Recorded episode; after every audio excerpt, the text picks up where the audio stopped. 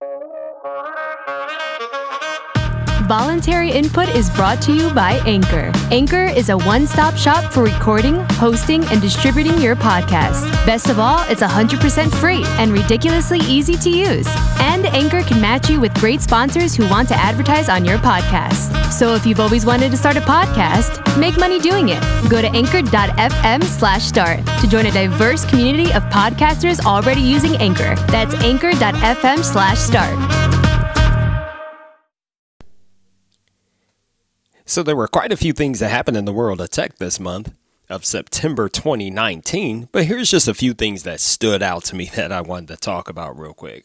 First off, the U.S. Attorney's Office for the Southern District of New York announced two arrests on Wednesday, September 18th. On that day, police arrested Romana Leyva, 35 of Las Vegas, and Ariful Hay, Bellerose, New York. They're both being charged with one count of wire fraud and one count of per- conspiracy to commit wire fraud.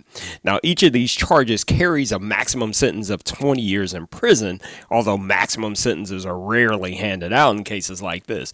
Personally, considering what these two were involved in, I want them to each get maximum sentences for each charge. So, according to the indictment, from March 2015 through 20 uh, December 2018. Uh, 2018, the two were allegedly members of a fraud gang based in the U.S. and India that targeted uh, elderly people across the U.S. and Canada. The goal to snooker seniors into believing that their computers were riddled with malware so that they'd pony up thousands of dollars for bogus computer repair services. I don't know about you guys, but personally, I have a couple family members that fell victim to stuff like this, and it, it just angers me to no end, basically. So what they do, they cause pop-up uh, windows to appear on victims' computers that lied about their systems being infected with a virus better call this number, the pop ups urge to get some tech support to help you out. Sometimes those pop uh, pop scared victims with dire warnings like "Don't restart or shut down your computer," because serious it will cause serious damage uh, to your system and. Com- including uh, computer data loss. You'd lose all your files and pictures and blah, blah, blah. Sometimes the crook even gussied up those pop-ups with official corporate logos like the Microsoft uh, emblems and stuff like that, which of course they ripped off and which they had no lawful right to plaster on top of their bucket of lies. From what the indictment refers to as well-known legitimate technology to a well-known legitimate, uh, legitimate technology company. Now, the bottom line lesson here, folks, I will say this repeatedly at the top of every mountain with every last uh, breath in my lungs. Guys, no matter what you're doing on your computer, Microsoft, Apple, Google, Amazon, they are not watching and scanning your computer for threats, viruses, and whatnot. Their tech support will never ever just randomly call you and tell you, hey, we've been watching your computer and we noticed this malicious thing happened. Or we uh, scanners have detected there's something wrong with your computer. Guys, please listen to this. That's not true. It is not happening. Now, in this age where there's a lot of scare tactics about privacy and what's wrong with your personal information, tech giants are doing with your personal information and blah, blah, blah. Trust me, that's an entirely different manner. Uh, some some of that stuff is warranted, but the bottom line is they are not just sitting there watching you and watching your computer and scanning it for viruses, malware, and yada yada yada and the likes of that. They're never going to call you. They're never going to send you pop up windows. It's not true. Please, please, please don't fall for this. If you know people who um, you think may be vulnerable to this type of attack, please reiterate this to them because what they will do is just scam you or them out of thousands and thousands of dollars. That's the bottom line. Now, hopefully, these two and the the gang of um, I'm just going to call them worthless thieves. I just have no respect for them. I hope they get the book thrown at them. I, one thing I cannot stand is unethical hacking There's nothing cool about it. You're just a a thief. Bottom line. Period. Anyone who gets caught doing this kind of stuff just deserves the maximum amount of prison time and fines that is uh, afforded to them. That's my opinion on it. now, speaking of hacks, on Friday the 26th, we learned that millions of DoorDash customers found themselves the victims of a massive hack that exposed personal details such as delivery addresses, emails, and more. And it wasn't just those who ordered food, uh, those using the platform to, to deliver the food, known as dashers, as well as some of the merchants, also had their data accessed by hackers. DoorDash said that 4.9 million merchants, dashers, and customers were affected by the breach. Specifically, those who began using the service before April 15th, or I'm sorry, April 5th of 2018. Now, supposedly, if you joined after that date, uh, you're all clear and you're all good. But you guys, come on. We know we know better than that at this point. Now, DoorDash announced uh, the breach in a September 25th press release, uh, taking pains to insist that it takes the security of their community very honestly. now, you know, like I'm saying, you know, if history has taught us anything, when a company opens a press release with that sentence, you know it's not good. Basically, when they say, well, if if you signed up after April 5th of 2018, unfortunately, guys, chances are that's that's not true. More than likely, all the data that uh, DoorDash had in its possession regarding uh, customers and merchants was exposed and potentially, you know, uh, stolen. That's that's just the bottom line truth of it all. Now, the company says it discovered the breach earlier this month and determined that an unauthorized third party got access to DoorDash data on May 4th of this year. Now, according to DoorDash, that data includes names, email addresses, delivery addresses, order history, phone numbers, as well as hash salted uh, passwords. And that's just um, any any passwords that may have actually been um, to the human eye they were covered up. Now, DoorDash also indicated that for some customers, the last four digits of customer payment cards were um, that they, they, it was also included in this hack. So, you know that that unfortunately leads the data breachers down a further path of being able to hijack some cash. Now, uh, for some dashes or mer- uh, dashers and merchants, it also uh, also in the breach was uh, the last four digits of their bank account numbers. And approximately 100,000 dashers had their own driver's license numbers accessed. Now I know I was kind of harsh on uh, that uh, press release from DoorDash, but I I just want to step back for a second here, guys. I just want to remind everyone of one simple truth about the digital age we live in. Now, often our gut reaction is to say, look, these guys should have done better. The DoorDash guys should have done better. They put together this product, I trusted them, and then they let this happen. now, what if you don't understand how all this works?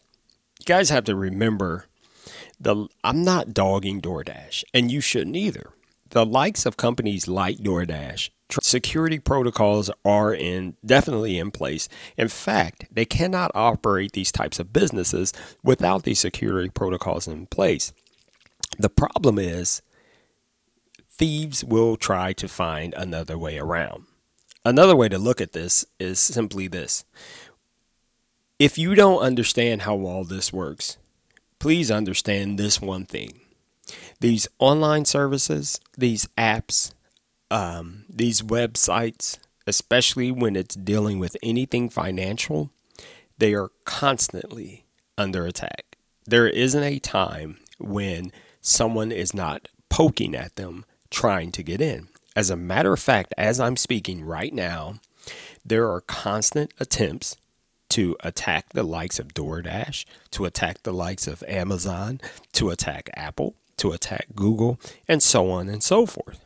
It's a constant nagging. They're like, these guys are like little fleas. They just keep nipping, nipping, nipping, nipping, nipping, nipping, nipping until they can find that one small opening. Now, if that small opening was an oversight, or if it was an oversight due to a vulnerability that didn't exist previously, it kind of doesn't matter because the point here is these guys, the thieves and crooks, they're constantly trying. And once they get in, they get in. Now, I will give DoorDash credit for, um, you know, admitting this relatively quickly. You know, they let everyone know look, this happened, and we took steps to correct it. And trust me, once they corrected it, the whoever the, the thieves and hackers that got in, they immediately tried again. Because it's, a, it's also important to remember that if you don't understand how this stuff works, it's not necessarily how it looks on the commercials. There's no guy sitting in a dark room with a hoodie with his head down, just sitting in front of a computer. That guy with the dark hoodie on, he sat down in front of his computer maybe once and he created what's called a bot, which is basically a program that just runs constantly trying to get in. Once he gets that hit, mission accomplished. But chances are he's already moved on to someone some other target and is trying and trying and trying. So I, I say all that to remind everyone once again about something I talked be, uh, talked about before in regards to uh, privacy and personal security. There are two important takeaways here. One of them being, like I said, these companies they do their due uh, diligence. They try their best to protect your data and their data because let's face it, that's their bottom line. The success of their company relies on the security and the integrity of the data that they possess. The second point is we as consumers also have to be sure to do our own due uh, diligence and take care of ourselves. We got to get out of this mindset of whenever something bad happens, we got to stop saying, oh my gosh, I can't believe they let this happen. We got to also remember to get into the mindset of even though I'm using this service or these services, how can I also protect myself? As I've mentioned before in previous uh, episodes, one of the first important steps is to use a password manager like LastPass. Now, I, I don't say that because LastPass is a sponsor of this show or anything. But LastPass is an important tool. And password managers like it are an important tool. And if you're not familiar with them, please look them up. Basically, what it is, LastPass is a uh, password manager in that if you use an app or webline, uh, any online service, you don't think of a password to log in. You let LastPass generate you a secure truly random password to get you logged in. In fact, in this day and age, in 2019, you honestly should not know any of your like online banking passwords. You should have a password manager that does this for you. What you should only have to remember is your LastPass password. Let that computerized uh, application handle creating you a truly secure, truly random password. Because of the fact of the matter is, I don't care how smart you think you are, how brilliant, how clever, and how creative, you as a human, all of us humans, when we try to think of secure passwords for multiple different sites, we eventually fall into a pattern. And this pattern can be broken and figured out and applied across all of those accounts. So why take that risk? Now, secondly, I told you guys about this application, which I love that I use all the time when it comes to your own finances and doing anything online, especially any online purchases. Use a virtual credit card uh, generating service, such as I use privacy.com. I use this for recurring payments like uh, Netflix. I use it for all of my purchases on Amazon. And again, if you're not familiar with it, what it is is basically, for lack of a better term, you create burner credit cards. Now we're all familiar with burner cell phones, I think by now. This this service does that same thing. So for example, if you're using DoorDash, let's say you know it's your first time signing up for an account and it asks for you know, a, a payment card to keep on a card. Now, of course, we would have, you know, first think to just use our bank card that we use everywhere else. Instead of doing that with privacy.com, what you would do is you'd set up an account, and of course, at privacy, you would use your regular bank account. So, all of these burner credit cards truly do grab money from your real account. But the ex- the extra added layer of security is that anytime you go to pay for things with like DoorDash, DoorDash only sees that burner account number. So in the case that there is a breach, the hacker and thief would only get that burner account number. Now the way I handle it is whenever I'm using something like a, uh, a service that I don't use all the time, like DoorDash, let's say I place an order, I tell privacy, you know, create me a card. As a matter of fact, when I'm online looking at that service, the privacy app icon is already there as soon as the fill in your credit card information form comes up. You click on that icon, it generates a card number with an expiration date, security code, blah, blah, blah use it to make that payment, and then immediately after the payment goes through, pause, you can pause the credit card. Now, what that does, the extra line of security there is let's say a thief gets in, sees your credit card there, that privacy card, and they try to get some money out of it. Guess what happens when it's paused? Any purchases they attempt are declined. And not only that, privacy alerts you that someone tried to charge something to that specific card. As a matter of fact, even the cards that you keep active, anytime a purchase is made with one of those cards, it lets you know, hey, by the way, you just spent $10 at Amazon.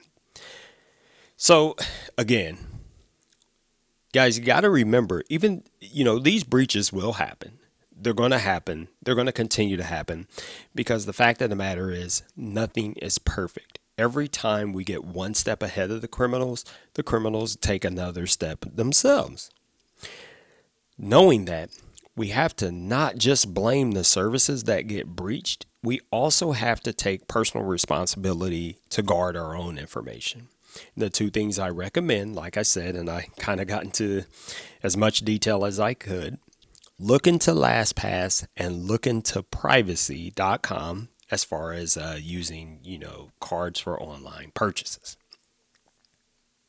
Okay, let's move on from there. Sorry, that got a little a little bogged down, but I, that stuff is very important to me, and I think it should be very important to everyone because people get ripped off all the time by, you know, criminals just stalking in the background, just waiting for whatever chance they can get to pounce. now, in case, excuse me, now in case you've been living under a rock, um, you you you know that Apple just had their keynote this year. You know there were new iPhones and of course uh, some new services. Now it remains to be seen the best uh, what the best of these are.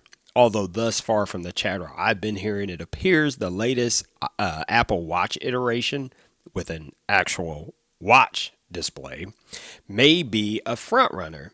Apple has even been uh, playing up to this in some of their recent commercials. Uh, now, also, one of the other things that I've been hearing that uh, has been getting a lot of positive attention is arcade. Which I can agree with. I mean, you think about it, you pay a flat monthly fee for hundreds of ad free games and titles, which also removes that pay to level up barrier that developers sometimes just have to include, you know, in order to make some money for the work they put in. I mean, in my opinion, that's a win win because you think about it, you know, we all got so used to these free apps, but the problem with free apps is you got to either put up with ads or anytime you progress so far into a game, you got to pay some actual cash to move on. Well, um, arcade removes that barrier because basically you're paying a fee that uh, Apple will distribute to those developers accordingly, so they don't have to put those kind of barriers in. As a matter of fact, if for those of you who don't know, Google quickly followed suit with this uh, and and put up what's called Play Google Play Pass. So you know, I give kudos to Apple for this. Um, now, unfortunately, Apple TV Plus looks quite frankly anemic at the moment, but I think we'll just have to wait and see how this one unfolds. As it is now, um, personally, I can't see any value in it for anyone. Uh, it looks like they got what six shows uh, produced by Apple. Now they're running some pretty cool looking commercials for those shows, but mm, that's about it. So I guess you know let, let's just wait and see how that one unfolds. And of course, Amazon had their big event this month too. Now, which is great and all, but although personally, I don't think the devices that Amazon announced were were as amazing you know, they weren't that really that amazing in my opinion. As much as the one thing that Apple or I'm sorry, Amazon has been really good at. They they've been pricing their devices in a way which makes that barrier to entry for those who are new to IoT devices feel more comfortable with the money they're spending. I mean, to date the likes of Google and Apple especially Apple, have had a tendency to price these devices at a premium level. Amazon has managed to introduce many similar products at more compelling price points. So, you know, you can get yourself an Echo Dot, you can get an Echo Show, and they're, you know, they're not extremely expensive. But again, to be honest, I I just personally don't see anything that I would necessarily call innovative other than the introduction of the 900 megahertz network protocol that they've called Amazon Sidewalk, for which they introduced a reference design dog tracking device. Now, Fetch itself is a bit gimmicky and a, niche device, in my opinion, but the use of the 900 megahertz band is compelling, and I'm interested in seeing what the future holds for other devices operating on it. Now, truth be told, I feel like we've reached somewhat of a plateau on the consumer IoT device level, much like we've reached on the cell phone level. These things are cool and can do some interesting things, but we're at the point where we're seeing a lot of devices from different companies that all do the same things. The only difference at this point being what is your digital assistant of choice? Do you like Siri, Alexa, or Google Assistant? And to be honest, even though I'm all in in the made by Google devices and products that inter, uh, integrate with Google Assistant, I have a feeling we're going to see more of the same with Google's October event. Same types of home devices that Google already makes with some tweaks and improvements. In other words, I think we're just seeing incremental improvements and not necessarily new things. But hey, maybe Google will prove me wrong. And as Apple continues to roll out their, you know, as their products seem to come out with some fanfare and then develop over time, maybe they'll prove me wrong too. I don't know. Like I said, it just seems like we're seeing a lot of the same old, same old, just with a couple little extra, you know, frills here and there. And then there's Samsung. Now, I don't know about your you guys' opinion on this, but I, at this point, I'm questioning. You know, should they go back to the drawing board or just scrap the fold altogether? Because if you didn't, uh, if you haven't heard, Brian Heater, the hardware editor at TechCrunch, whose previous Galaxy Fold did not have some of the issues that we saw with a lot of the other folks, you know, back in April, has had his Galaxy Fold fall uh, fail after using it normally for just one day. Now, apparently, after one day of full normal use, his phone suffers from what appears to be frozen pixels.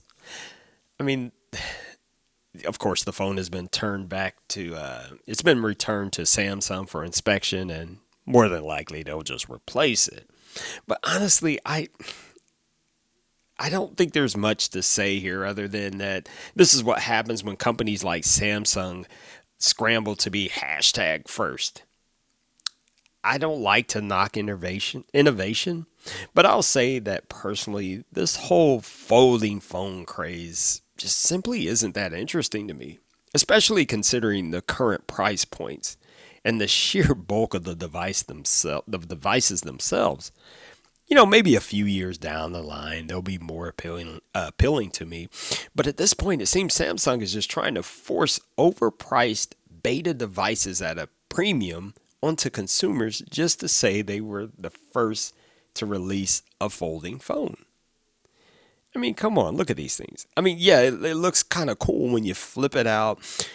And let's say you're that ultra productive person that has a phone and then you need to quickly go to a tablet and you don't want to have to carry a tablet around because you know how hard that is. It just reminds me of those infomercials when, you know, someone's advertising a great new knife and when they show how you, you you normally use an old knife, they always put it in black and white, and and the person that's using the knife is struggling and literally cuts off a finger because you know it was just so so bad. So you know having a cell phone and a tablet carrying those around is just so so bad. So let's fold them together. I mean, just looking at these things, it's it's overly thick, bulky and I mean, is the convenience worth that? For me personally, no. And at $2,000 basically? Absolutely not.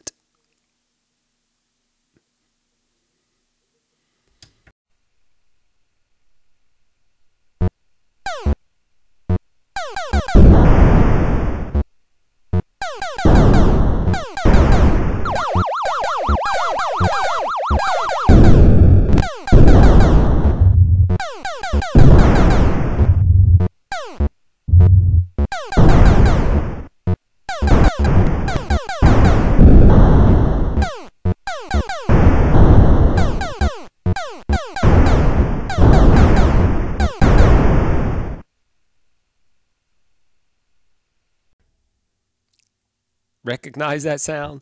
Well, if you don't, that's okay. That just means that you're probably not old enough to know that asteroids. The idea of asteroids was originally conceived by Lyle Rains, who was Atari's vice president of engineering in 1979. Ed Logg eventually took the lead on the project and is credited with its programming. Now, the game's this, uh, concept is simple shoot the large asteroids and break them into smaller asteroids then shoot those asteroids into even smaller asteroids. But the the uh, the trick here was the smaller the size of the rocks, the faster they would move. The, this asteroid field puts the player in an ever increasing danger zone of flying debris. Then UFOs were added to spice things up a bit and to keep the player from just sitting there shooting at asteroids. Asteroids was designed on the same hardware as another one of uh, Atari's classics, Lunar Lander. Both games used the used the high resolution black and white vector scan screens in which the graphics are composed of lines drawn on a vector monitor. Yet Lunar Lander never really became the worldwide phenomenon that uh, Asteroids did. Asteroids was so popular when it was released it replaced Space Invaders as the king of the arcade and gave Atari enough cash to finally become independent of Warner. Quite frankly, when Asteroids came out, I remember dumping so many coins into those machines. It is ridiculous.